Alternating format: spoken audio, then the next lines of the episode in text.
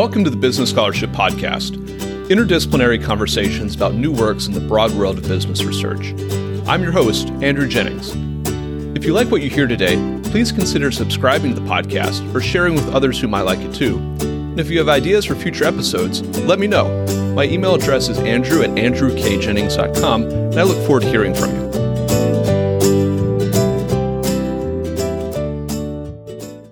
Our guest today is Ramsey Woodcock, Assistant Professor of Law at the University of Kentucky.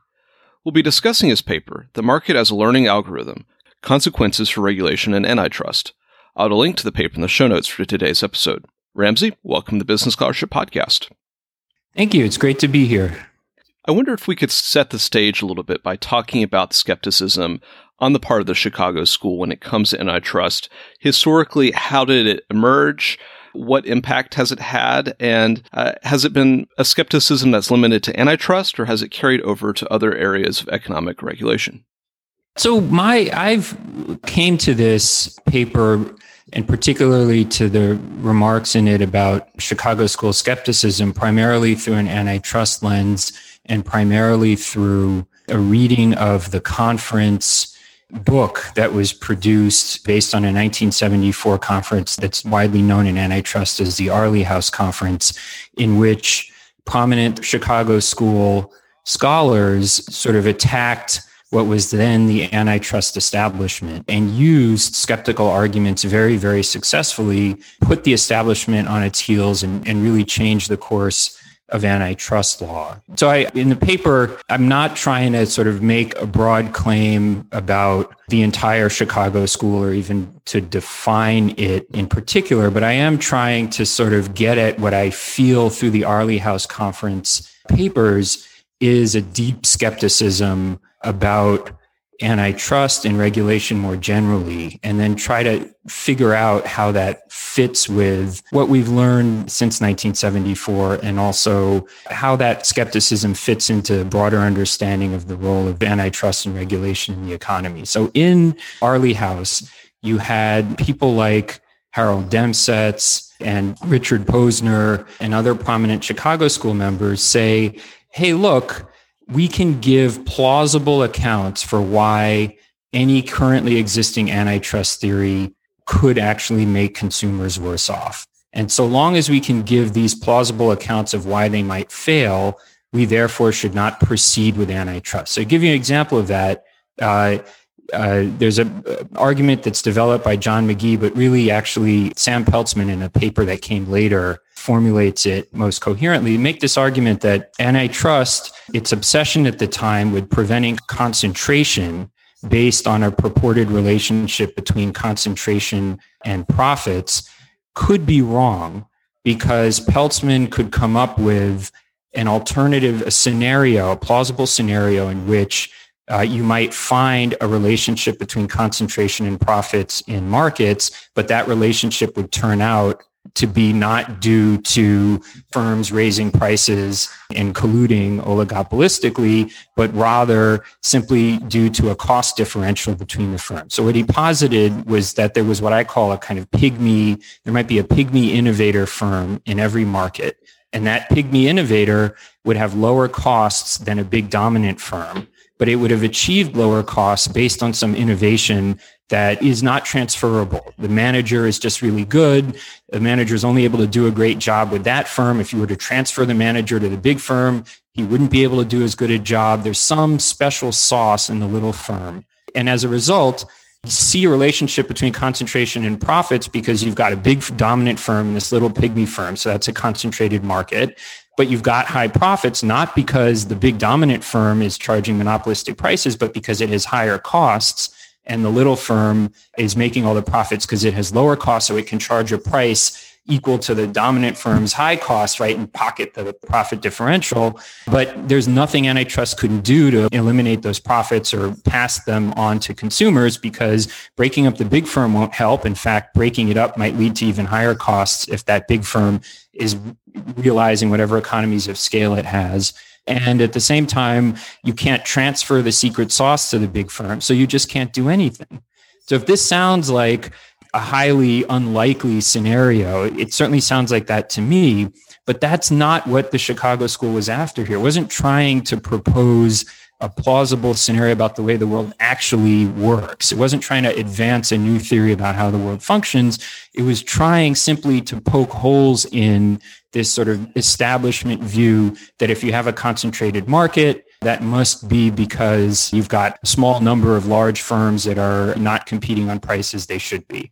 So the goal was only to come up with these marginally plausible counterexamples that would prevent the prevailing view from being completely credible. You know, in the years since, there's been another argument that whenever you see monopoly profits, whenever you see a firm earning really large profits, it must be because that firm needs those profits to invest in research and development and to innovate. Right? This has most prominently been argued in the pharma context, but it's rolled out all the time, all across antitrust to justify monopoly power whenever we see it.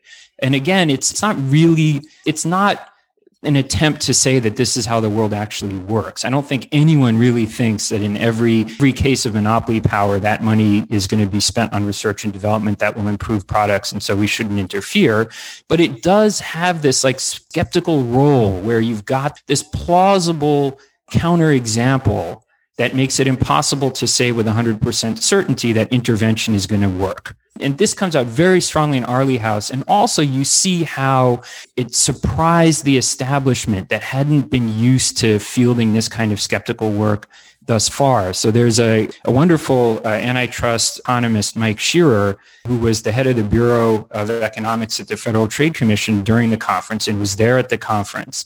And you have these Chicago folks come with these skeptical arguments and he doesn't know how to respond, right? He showed up at the conference with this amazing paper about looking at minimum efficient scale for all for all the major American industries and arguing that well, we can break up firms in every major American industry because the minimum efficient scale is actually a lot lower than the actual scale, which means you can break the companies up and you won't lose on efficiency grounds. And he'd gone out and talked to engineers and he had this whole thing put together, this positive project and he runs into this buzzsaw of skepticism saying, well, you know, maybe the, the secret sauce of these firms in here is in management. And so if you break them up, you're going to lose something that the engineers, even if the factories wouldn't be put below minimum efficient scale, you might lose this intangible management advantage and so on. And so he starts kind of stuttering. The, the conference volume has these dialogues from the conference and Scherer starts sort of stuttering and he says, well, look, you know, instead of defending what he has, his position, he says, well,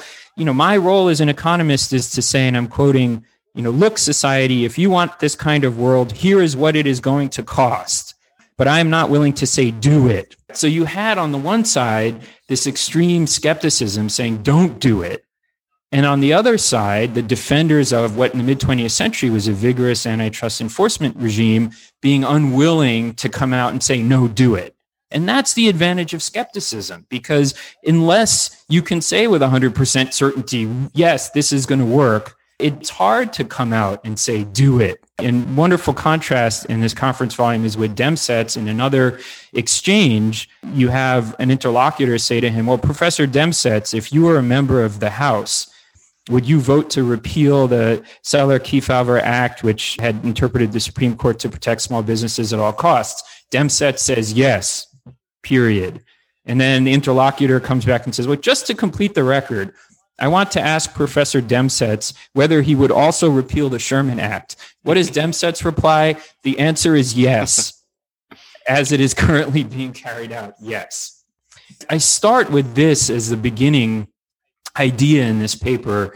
And I, I start to, to say, well, where does this radical skepticism take us? I have a background in philosophy, and philosophers are well aware of the destructive power of skepticism because it basically ruined the field. You know, we call it solipsism, right? We call it Cartesian doubt. We call it being so skeptical that you're not willing to accept that the that reality exists. You're not willing to accept the reality of your senses. And ever since this sort of radical skepticism hit philosophy about 500 years ago, it's really struggled just to admit the existence of the world, much less to be able to say anything substantive about the world. You see, you know, Immanuel Kant and the whole project of the history of philosophy in the West has been how do you recover from the fact that, yes, maybe your senses are false right? And maybe maybe the world doesn't exist, uh, and you you don't really have any basis for saying that it does.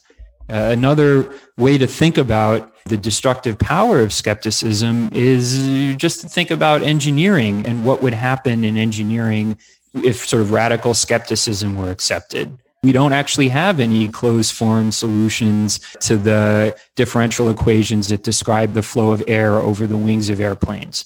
So we can't actually say with certainty that any airplane will actually take off we we use trial and error. We we you know we blow air at these things, right? We now have computer simulators that simulate airflow, but we don't actually have a, an absolutely certain way of predicting what's going to happen with air once it goes over the wing. And so airplanes do crash, right? We lose lives, but we also have planes that fly and a lot of us fly on them. And I think overall, you know, we think that engineering with respect to airplanes has been a success, right? In spite of the fact that uh, rationally, you know, one has every reason to be very skeptical that an airplane, once you get on it, is actually going to take off and not deliver you into great trouble. So there's, and, and it does go beyond just antitrust. I talked briefly about Coase, who, you know, was not at this Airlie House conference, but I think there's been a failure on the part of economists and lawyers to understand just how radically skeptical this approach is. Because when they encountered Ronald Coase and the problem of social cost, you know, Coase had this, they interpreted him as producing what was called the Coase theorem. The idea here was that Coase had said that it doesn't matter where you put the legal rule, whether the polluter has a duty not to pollute or not. It doesn't matter whether that exists because the parties will always bargain efficiently to the right allocation of resources if the value of production associated with the pollution is greater than the harm to the neighbors, then the polluter will buy the neighbors out and pollution will take place and that's socially beneficial because the benefits exceed the costs and so on. That's the whole Coase theorem. Many of your listeners, no doubt, are familiar with it. But that wasn't actually Coase's argument. If you read the problem of social costs, as, as many people have pointed out, that makes it sound like a positive project, right? It makes it sound like Coase was saying, well, look, all you know now we don't have to worry about legal rules because people are going to negotiate to the proper solutions and that's wonderful. But that wasn't the argument. The argument was you know we live in a world with transaction costs so people never do actually bargain to the official solution. And the only way around it would be for a judge or government to allocate the legal rule in the efficient way so that you wouldn't have to bargain to the right result. So, for example, if the pollution is more beneficial than the harm it causes, you would give the polluter the right to pollute. And Coase says that would be the that's the only way to solve this problem because people can't bargain efficiently. However, if you read to the end of the article, he goes on, he says, however, how would government or a judge ever know what's better? No one is ever going to know what's better. So there's nothing we can do. His idea is not, well, we should come up with a bunch of rules and allocate them efficiently. It's throw our hands up in the air. There's nothing we can do. So regulators, it's a waste of time. It's just a waste of time.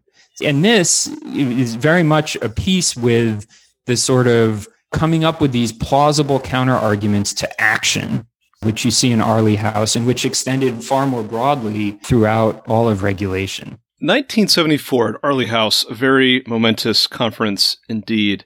And as you mentioned, skepticism wasn't necessarily a positive agenda or a positive exercise, but had a perhaps counterfactual role. You draw analogies or connections to philosophy and engineering. I wondered if you could maybe talk a little bit about the connection that Chicago school skepticism sometimes might make with the idea of evolution, biological evolution, and how that has maybe framed or affected antitrust doctrine or policy since 1974. And are there any analytical reasons why we should be skeptical of that skepticism? This conference and the skepticism in antitrust had an immense influence. I mean, it's really the inflection point in antitrust. In mid 20th century, you had this very vigorous antitrust enforcement relative to today.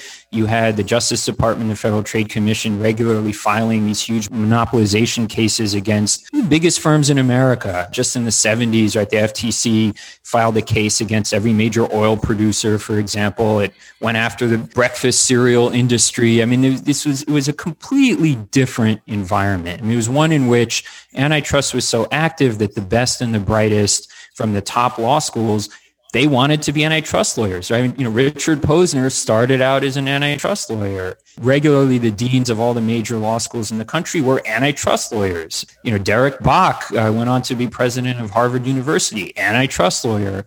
Uh, so was a completely different world from the world we're in today, in which antitrust has been an afterthought really for the last 20 or 30 years. Maybe now it's it'll come back. People are pressing for it, but we haven't really seen much in the way of results. But so, and this all changed because suddenly with the skepticism, everybody was walking around on tippy toes. You know, gosh, we have to be careful about trying to break up these big firms because actually we might destroy the golden goose you know, we have to worry about error costs, right? Another part of Chicago school skepticism was to say, hey, look, if you break up a big firm, it's never coming back. Whereas if you let a monopoly persist, will definitely face competition eventually as technology evolves. And so if you get antitrust wrong and have too many monopolies, the market will take care of that eventually. But if you get it wrong in the sense of over enforcement and you kill the golden geese, they're never coming back, right? This was another part. So antitrust completely changed. New cases stopped getting brought and the whole field went into hibernation. So is this a problem, right? I mean, maybe we should be skeptical. Maybe we just don't know enough about anything to proceed. But what interests me about Chicago school skepticism is one area of government regulation that it didn't really touch is property law, right? So property law is a huge part of Chicago school thought. And you know, there's a whole tradition in Chicago school of explaining how you have to have property rights because if you don't, people will steal what you produce. And so you won't have an incentive to produce. And so there'll be less production. And so we won't get economic growth and technological advance or anything. But this was a highly under theorized area of the Chicago school tradition because obviously property, as many people have pointed out, is a form of government regulation, right? When we have government intervene to bolster property rights, we're doing something. So there coexists in the Chicago school mindset this sort of radical skepticism combined with this sort of denial and avoidance of the fact that Chicago schoolers are fundamentally economic liberals. And so they believe in basic property rights and freedom to do business and, and not have things taken away from you. And so I started to think a little bit about if we were to take the skepticism really seriously, where would it lead us?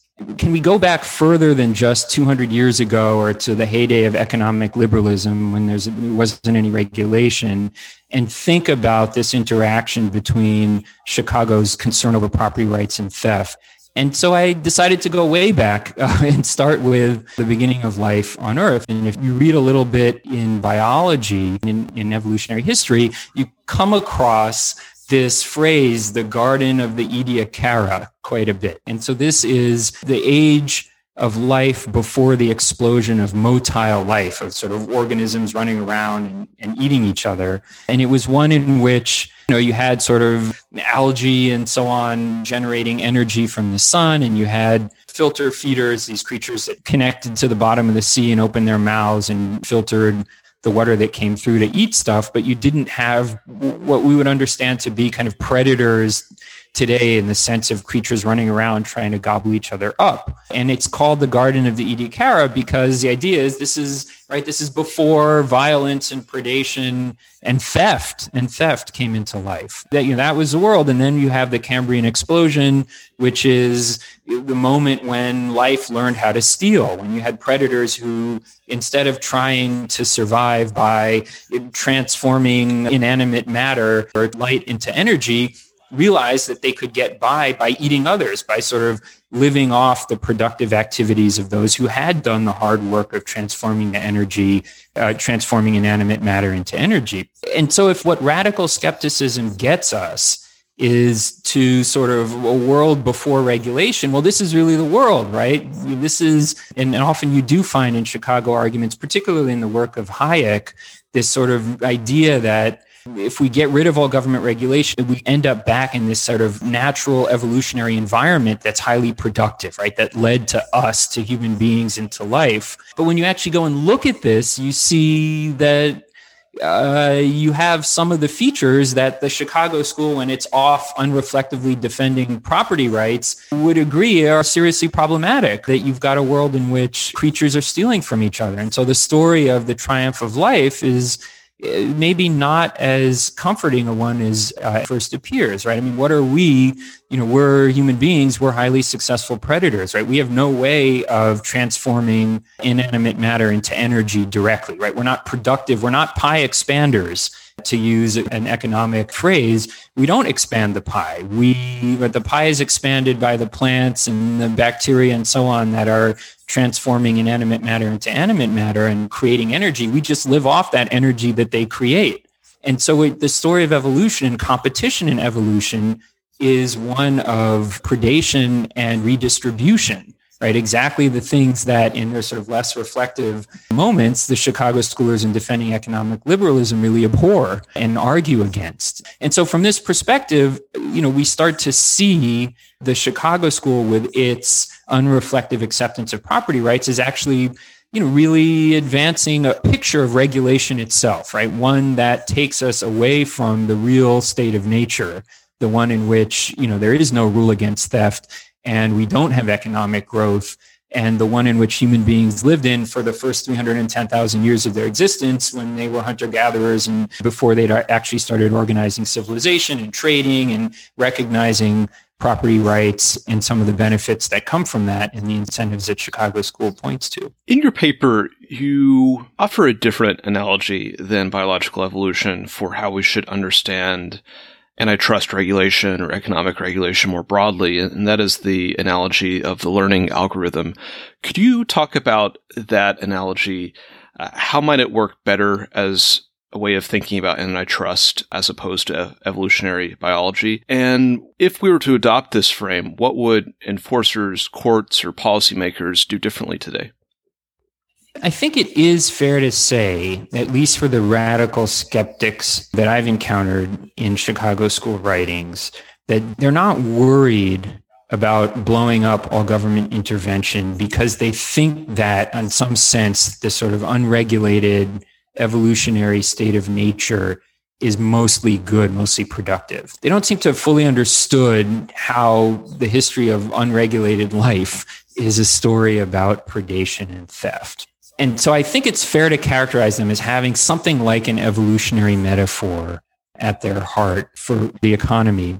And I think a much better metaphor than this idea that the sort of unregulated world naturally leads to greatness and productive activity. A much better metaphor is actually something that's in the news a lot these days. It's the machine learning algorithm. It's learning. And that is, we think about sort of life for civilization is being one in which you've you know you've got creatures with minds and what do those minds do? They like a machine learning algorithm they basically try to, to apply a rule to data to their sense perceptions and then if it doesn't work they adjust the rule and they try again and if it doesn't work they adjust the rule and they try again and they try to through process of trial and error they advance. They learn to organize themselves productively and get energy and all that. And so if we think about life as being like that, then basically life is the kind of a machine learner. It's a, a an agglomeration of machine learners, right? Think of the,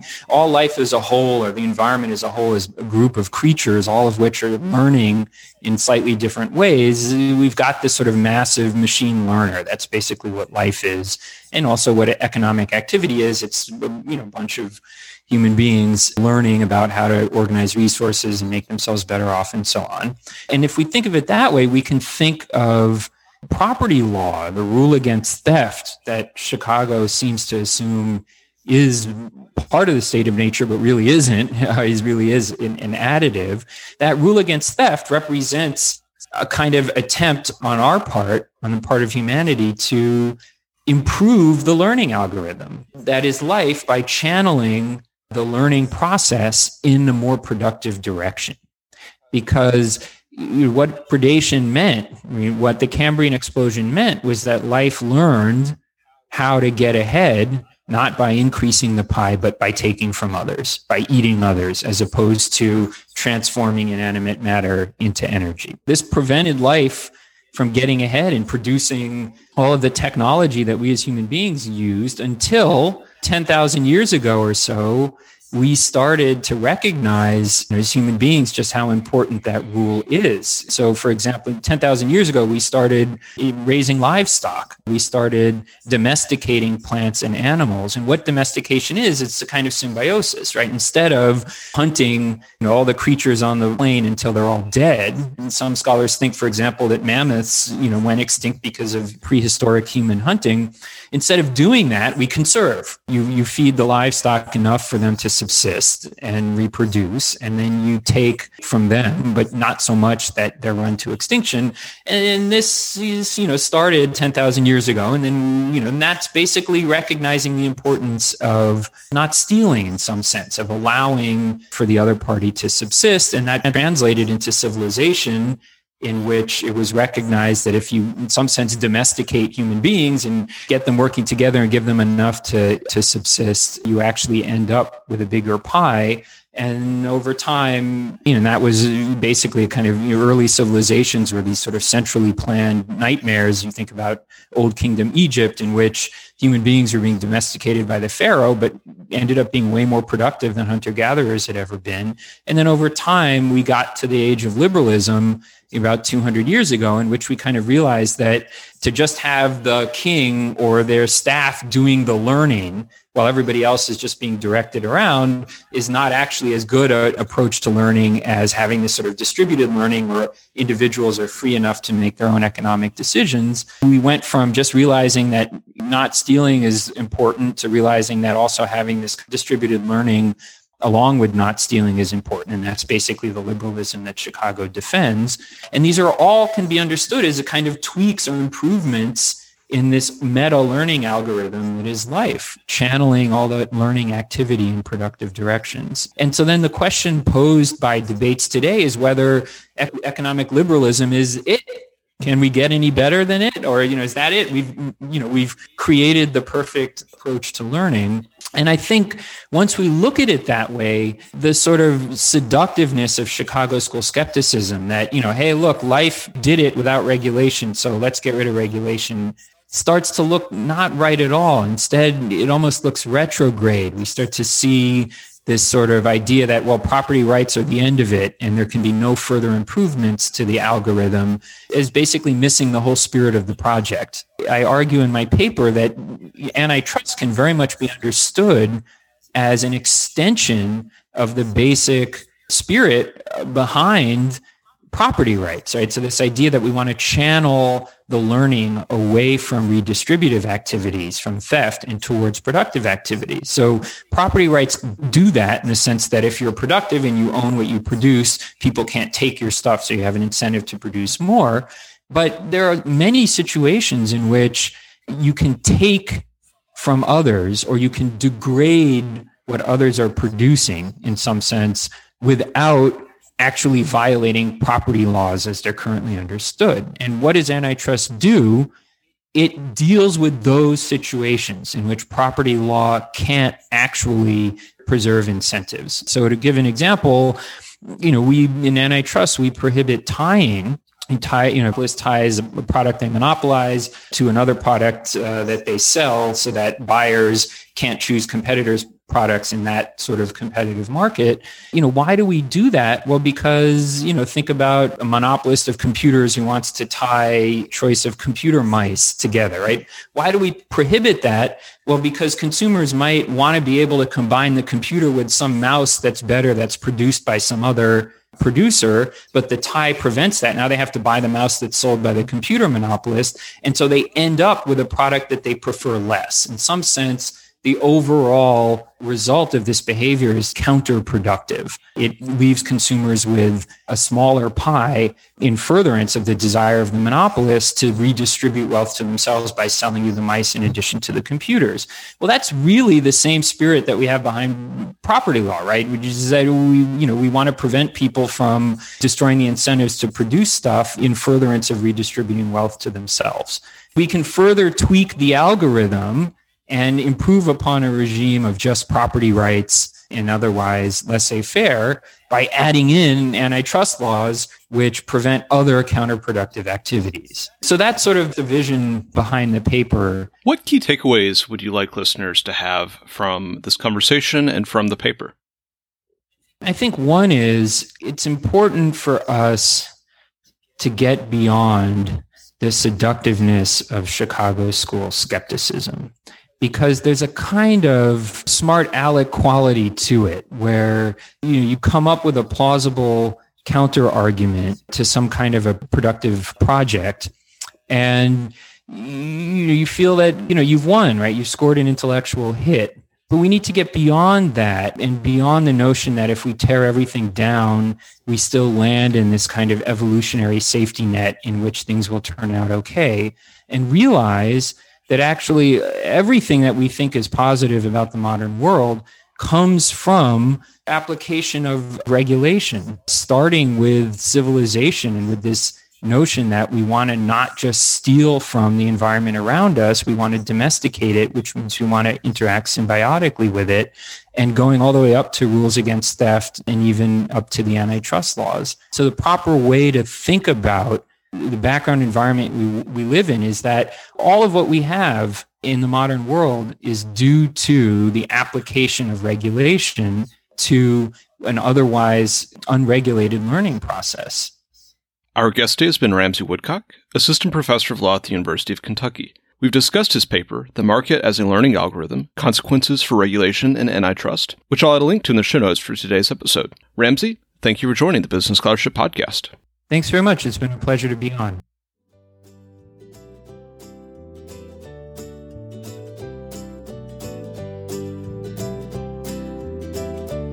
Thank you for listening to another episode of the Business Scholarship Podcast. If you like what you heard, please consider subscribing to the podcast or leaving a rating on your favorite podcast app, or let other people know about it too. If you have suggestions for future episodes, please let me know. My email address is andrew at andrewkjennings.com, and I look forward to hearing from you. Until the next time, I'm your host, Andrew Jennings.